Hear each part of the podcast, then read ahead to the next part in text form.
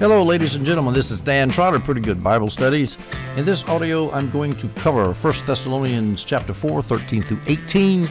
I'm going to call this section, "The Dead in Christ and the Alive in Christ Both Receive Their Glorified Bodies at the Lord's Return at the End of Time." Well, that's the long version of the title anyway.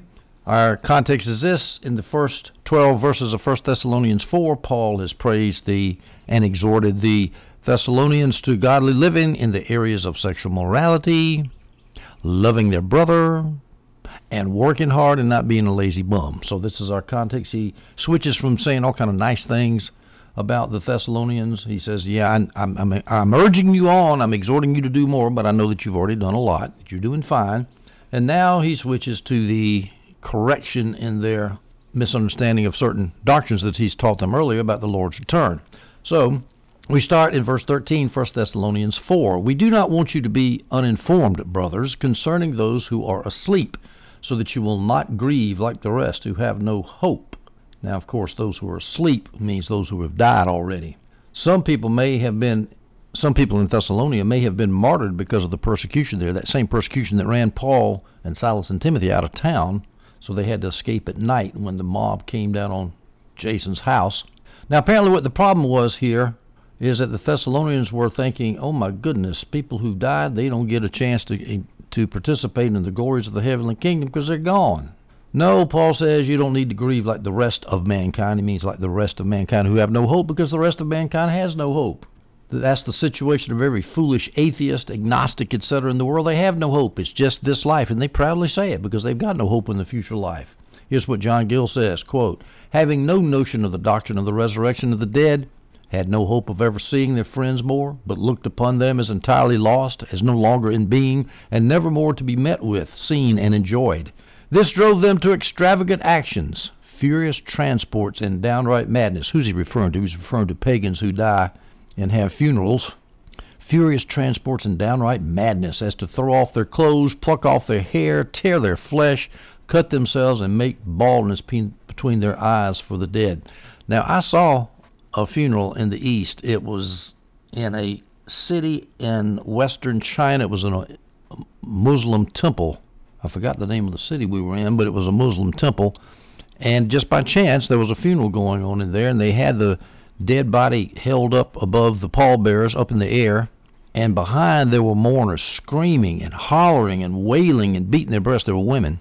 Now, and I immediately thought, aha, is the, are these paid mourners to do all this? And I said, well, if they're paid, they're doing a darn good job. They're earning their money, because that's the, the most heart-rending, heart-rending, anguished mourning I have ever heard in my life. I've never heard anything like it. Don't think I ever will. Well, I don't know whether they were acting or not, but if you don't believe in the afterlife, that's what you face at the grave. And the grave is a pretty horrible thing to look at without without Jesus.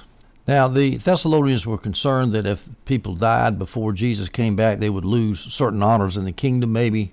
And Paul is saying, look, you're not going to be like that. In fact, you're not going to be like, you're certainly not going to be like pagans who have no hope at all. Now, maybe the Thessalonians thought that the dead in Christ might not ever see him again, or they, or they, in other words, if they didn't understand the resurrection of the dead, they'd see a dead b- brother and they would say, oh, this person's missed out on seeing Jesus again. That's probably what they're thinking.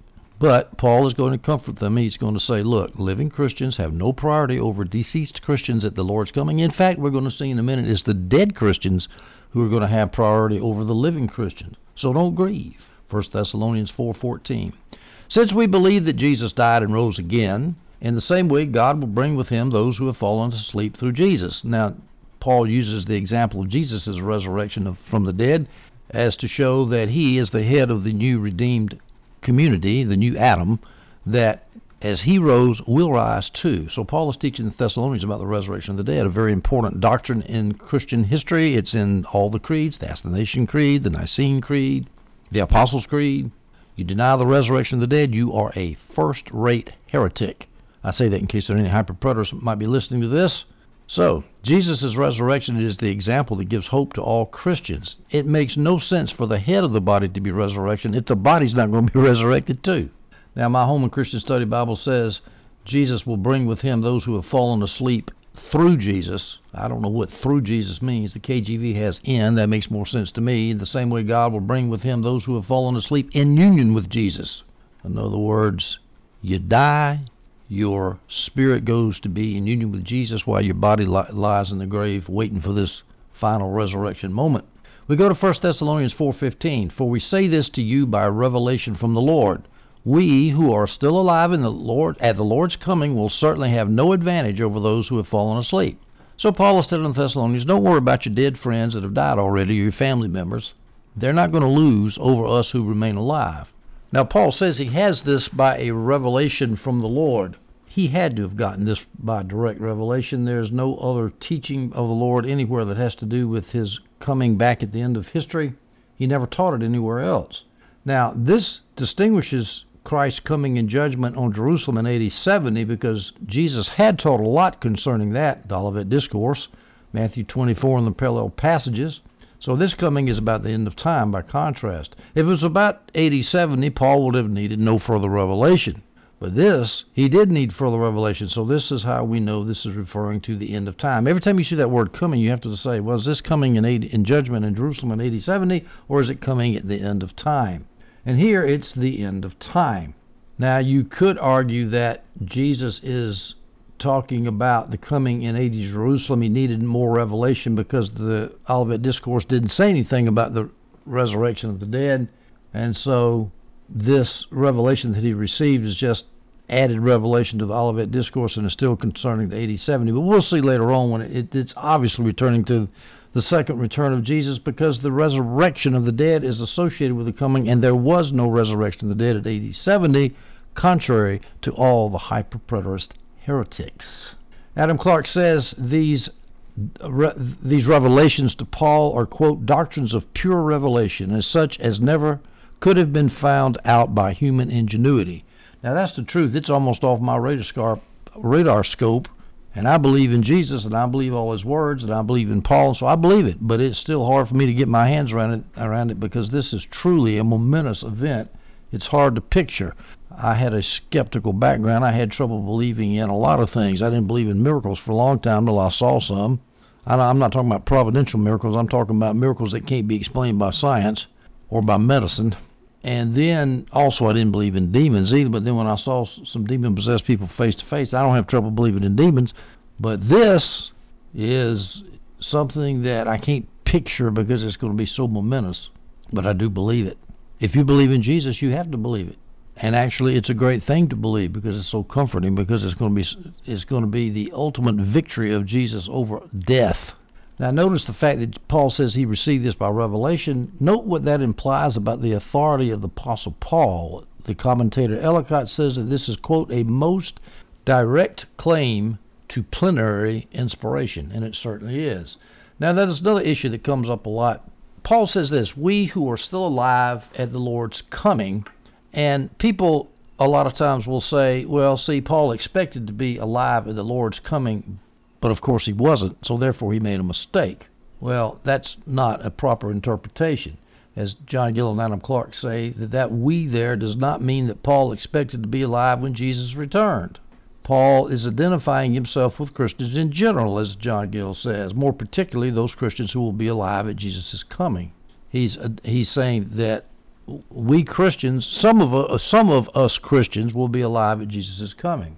Adam Clarke says that it's impossible that a man under such direct influence of the Holy Spirit could have made such a mistake in thinking that he would be alive at the Lord's coming. The Lord never told him that. He was just talking about we Christians, of all the Christians in the world, that subset of those Christians who are still alive at the Lord's coming will have no advantage. Here's what Ellicott says about this, quote, his converts are strongly under the impression that they will be alive at the coming and that it will be the worse for the departed. Therefore, Saint Paul, becoming all things to all men, identifies himself with them, assumes that it will be as they expected, and proves the more vividly the fallacy of the Thessalonians' fears. In other words, Ellicott says, Paul is identifying himself with the Thessalonians to say, hey, any of us who happen to still be alive at the Lord's coming, we will certainly have no advantage over those who have fallen asleep. So don't worry about those who have fallen asleep. They're going to be okay. So anyway, no, Paul didn't make a mistake. He's just, he's talking about the Christians at, who are alive at the Lord's coming. Now, the Thessalonians who thought that alive Christians would have an advantage over dead Christians at Jesus' coming They thought that the alive Christians would get greater glories in the kingdom. This resulted in two bad things. One is they would feel sorry for their dead friends and feel like, oh, they've been cheated. Their Christianity was a disappointment. And the other bad thing that would happen is they themselves would be afraid to die, because they'd say, oh, we're going to miss out on the glories of the kingdom if we die. And so now they'd be more afraid of death, and Christians are not supposed to be afraid of death. So this was a relatively serious error that Paul is trying to correct. He mentions that those who are alive will have no advantage over those who have fallen asleep. Of course, that means those who have died. Asleep is a euphemism, a euphemism for die. And Barnes has got a great quote about falling asleep. He says, quote, "The death of the Christian is a calm and gentle slumber. It is not annihilation. It is not the extinction of hope. It is like gentle repose when we lie down at night, and when we hope to awake again in the morning. It is like the quiet, sweet slumber of the infant. Why, then, should the Christian be afraid to die? Is he afraid to close his eyes and slumber? Why dread the night, the stillness of death? Is he afraid of the darkness, the silence, the chilliness of the midnight hour, when his senses are locked in repose? Why should death to him appear so terrible? Is the slumbering of an infant an object of terror?" That's, I thought that was a wonderful quote. We now turn to First Thessalonians four sixteen. Paul continues, "For the Lord himself will descend from heaven with a shout, with the archangel's voice, and with the trumpet of God, and the dead in Christ will rise first." Well, there's their advantage. They're not going to lose a thing by dying before the alive Thessalonians. They're going to rise first. They're going to be at the head of the resurrection line.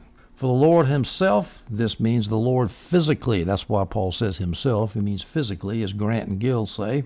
Jesus will not return as a ghost, but as a physical body.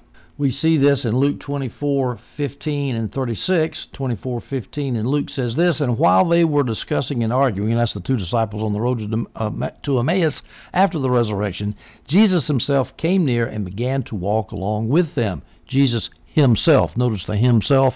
Luke twenty-four thirty-six, "And as they were saying these things, he himself," again, notice the himself, "he himself stood among them."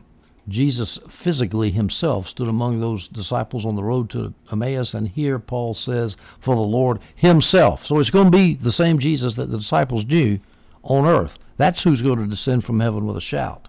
He's going to have the same ident- numerical identity as as the as the theologians like to say, or the philosophers like to say, is the Jesus that was on earth. "For the Lord himself will descend from heaven with a shout."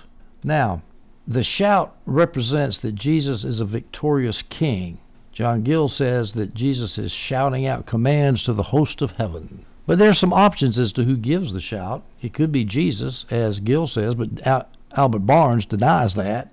It could be the multitude of Christians who are shouting. They would lift up their voices like that of an army rushing to the conflict. So we don't know who the shout is. Here's a quote from Ellicott. "It is not necessary to inquire what the command may be or to whom issued, inasmuch as the word does not always imply any particular orders, nor who is represented as uttering it. The intention is only to convey the notion of the stirring noise in the midst of which the Lord will descend." Now, Paul says that along with this shout will be the archangel's voice. It could mean that's the third option for what shout is, a shout of Jesus, a shout of the multitude, or a shout of the, by the archangels. I don't know. Well, who is the archangel? Well, there's only one archangel mentioned by name in the scripture. That's Jude one nine. This is according to Grant and Barnes. Jude one nine says this, "Yet Michael the archangel, when he was disputing with the devil in a debate about Moses' body, did not bear... dare bring an abusive condemnation against him, but said, 'The Lord rebuke you.'" Now that's a quote from some apocalyptic literature, and that's complicated, and I'm not going to get into that, but I just noticed that Michael the archangel is mentioned. Now, even that's the only place it's mentioned. However, seven angels is, are mentioned as having preeminence over other angels in the scriptures. Barnes points that out in Revelation eight two. John the Apostle says this, "Then I saw the seven angels who stand in the presence of God. Seven trumpets were given to them." So these are the seven angels that had the seven judgment trumpets. They're not called archangels, but they seem like they have preeminence. However, there is no proof that these seven are archangels. That's just an assumption that people make. And as Barnes says, "Whether there is more than one to whom this name appropriately belongs, it is impossible now to determine and is not material." All right, not only at this second coming of Jesus will there be a shout, will there be the archangel's voice, Also, there will be the trumpet of God. Now, that's the so-called last trumpet. We get that from First Corinthians fifteen fifty-two. In a moment, in the blink of an eye, at the last trumpet, for the trumpet will sound, and the dead will be raised incorruptible, and we will, we will be changed. You can see the commonality of language there ties First Thessalonians four with First Corinthians fifteen. Now, let's look at some options concerning this trumpet. The trumpet gathers the resurrected dead and those who are still living. That's not really an option. That's that's basically what it is. The trumpet gathers the resurrected dead and those still living. Now, to keep this discussion a little bit simpler, I'm going to call, I'm going to point out, I'm going to label two groups of people. Those who are dead at Jesus' return, let's say dead at the return of Christ, and those alive at the return of Christ. Okay? Two groups of people. The dead will be resurrected. The dead at the return of Christ, the dead in Christ at the return of Christ will be resurrected, and those alive in Christ at the return of Christ will be changed in the twinkling of an eye. The dead will be raised incorruptible and will be changed. That's from First Corinthians fifteen fifty-two. So those are your two groups. The trumpet blows. Some people say that that trumpet is a call to a solemn convocation. Everybody's coming together to be with Jesus. Whether physically or symbolically, I don't know. I don't know how you have a physical trumpet at the return of Jesus unless it's a sound that sounds like a trumpet somehow. I don't know. But this call to a solemn convocation can be gathered from the Old Testament use of the word trumpet. Numbers ten two, make two trumpets of hammered silver to summon the community and to have the camp set out. Every time Israel moved in the wilderness, there was a trumpet that blew, two silver trumpets. Numbers ten ten, you are to sound the trumpets over your burnt offerings and your fellowship offerings, that's peace offerings, fellowship sacrifices, that's peace offerings, and on your joyous occasions, your appointed festivals, and the beginning of each of the months. They will serve as a reminder for you before your God. I am Yahweh your God. So you blew the trumpet in order to move when the camp set out. The trumpets were blown when they were about to have uh, sacrifices and festivals, and also in the new, new moon at the beginning of each month. Numbers thirty-one six, Moses sent one thousand from each tribe to war. They went with Phinehas, son of Eleazar the priest, in whose care were the holy objects and signal trumpets. Signal trumpets. So you see the trumps were used to signal for war. So they were used for announcements of festival things, and they were also a call to war, to gather together for war. So anyway, it was a solemn convocation that you're coming together for. Either for a festival or to fight a battle, a trumpet is to call the elect together. And so that's the idea here. The last trumpet is calling us all together. Now, Paul says that the dead in Christ will rise first. Notice that's the dead in Christ. This is Christian dead. No mention is made of the non-Christian dead. We'll take that up in a minute. But only the dead in Christ he's referring to here. They will rise first. And after they are risen, then the living Christians at Jesus' return, they will be changed in a twinkling of, a eye, of an eye from a corruptible body to an incorruptible body, as Paul says in First Corinthians fifteen. So there's your order. Resurrection first, changing second. Resurrection of the dead Christians first, the changing of the alive Christians second. After this, these two events happen, the resurrected dead and the alive changed Christians, transformed Christians, shall be caught up together with Christ. Now, we have a problem here. We got Jesus coming from heaven. He comes with his saints. How do we know he comes with his saints? Because in First Thessalonians three thirteen we read this, May he make your hearts blameless in holiness before our God and Father at the coming of our Lord Jesus with all his saints. Now I'm assuming that's not referring to A D seventy. It could be coming with all his holy ones, all of his angels, and that happened at A D seventy as you read the Olivet Discourse. But since the context here is First Thessalonians four, which is obviously the second coming of Christ, I'm assuming that in First Thessalonians three, it's talking about Jesus coming with all of his saints, his Christian saints, not his holy angels, but his holy Christians. All right, so Jesus is coming back with his his saints from heaven. You got resurrected, or you've got dead Christians lying in the grave. They've got to come together somehow. So I assume that the first thing that happens is that the resurrection occurs simultaneously when Jesus reunites the, the disembodied spirits who are coming from heaven. He reunites these with the graves, with the bodies in the graves, forming a glorified Christian, and then these glorified Christians rise up to meet Christ along with those who are still alive at Jesus' coming. Together they go meet the Lord. Now we still have one group of people left out of this scenario, and that's the dead not in Christ, the unsaved unbelievers. Now, Paul doesn't say anything about that here because it doesn't suit his purpose. His purpose is to encourage the Thessalonians that they don't need to worry about them dying or their friends dying and getting getting cheated in the, in the second coming. That's what he's mainly talking about. He wasn't talking about the judgment of non-believers. But let me read you a quote from Barnes concerning the dead unbelievers. Quote, "What place in this series of wonders will be assigned for the resurrection of the wicked is not mentioned here. The object of the apostle did not lead him to avert to that, since his purpose was to comfort the afflicted by the assurance that their pious friends would rise again and would suffer no disadvantage by the fact that they had died before the coming of the Redeemer. From John five twenty-eight and twenty-nine, however, it seems most probable that they will be raised at the same time with the righteous and will ascend with them to the place of judgment in the air.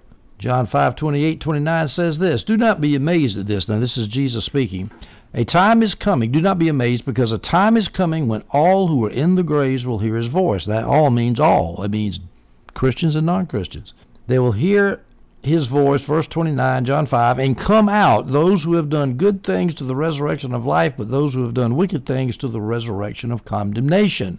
Now notice there's no thousand-year gap between the resurrection of the righteous and the resurrection of the wicked in these this verse. That's one of the weaknesses of the pre-mill theory, which does have such a thousand-year gap, which I don't believe in.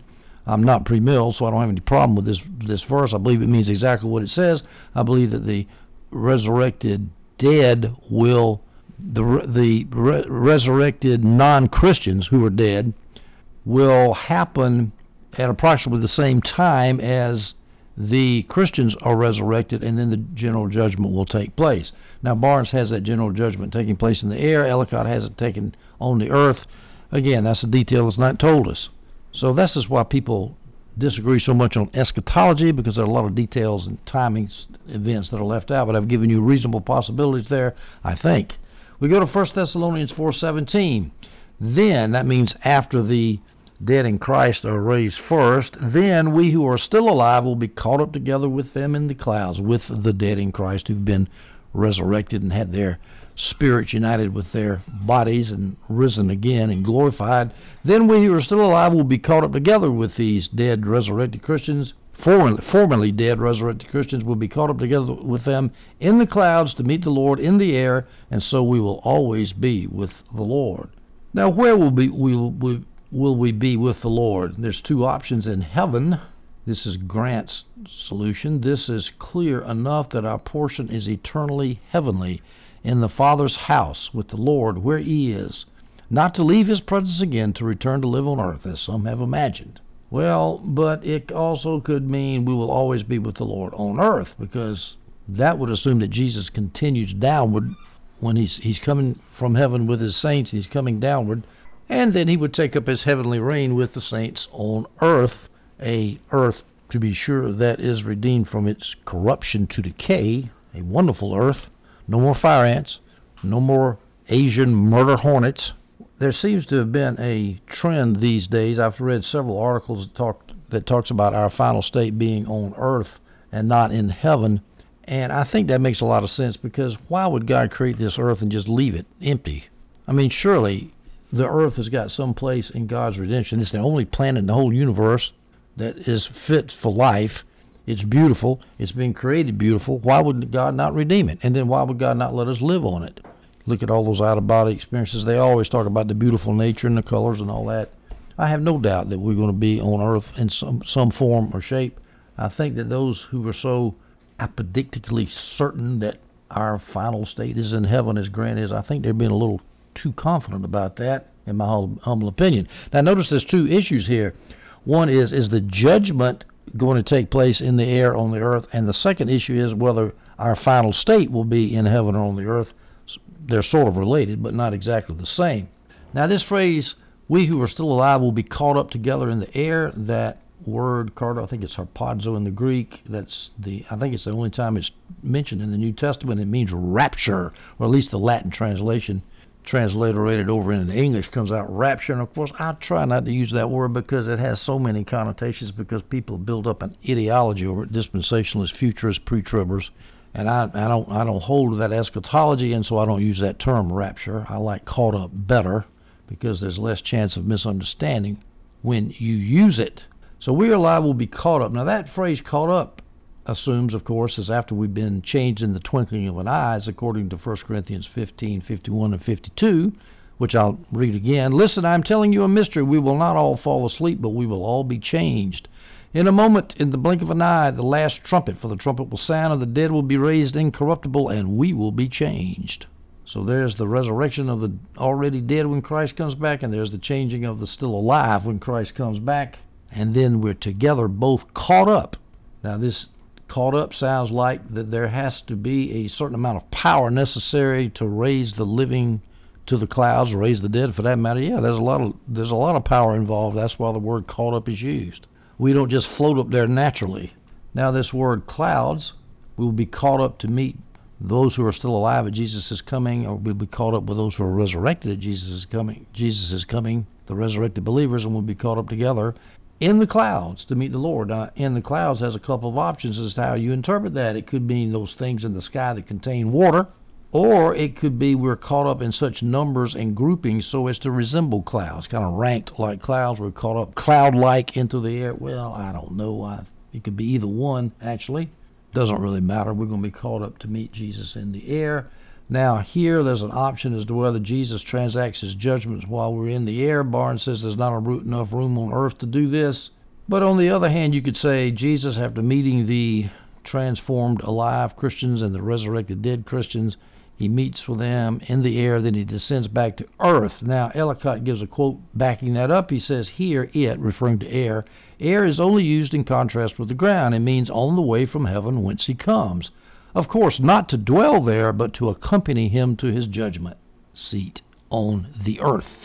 Ellicott quotes the famous Chrysostom again and says this, quote, Saint Chrysostom says, when the king cometh into a city, they that are honorable proceed forth to meet him, but the guilty await their judge within. And I really like that metaphor, because you got a conquering king coming in, the big shots in the city, the people who hold the keys to the city, they come out to meet the king coming in. Well, likewise, that would refer to the resurrected Christian dead and the those alive at Jesus' coming. They meet out. They go up to meet their king, and they escort him back into the city, that is back into the earth. And then those who are in jail down there, they get their judgment. They get resurrected and judged.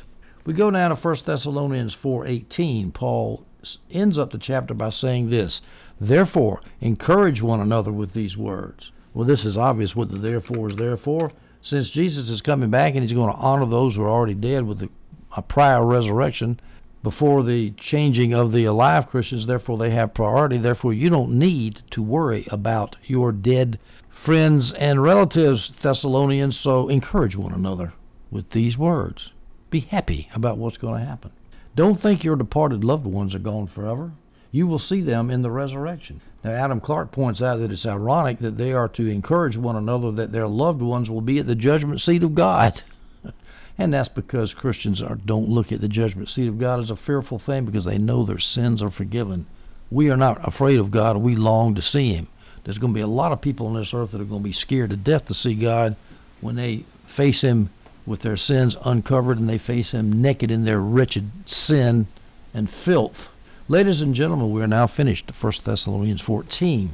In our next audio, we will take up First Thessalonians five, verses one through eleven, concerning the day of the Lord and further eschatological matters. I hope you stay tuned for that one. I hope you enjoyed this audio.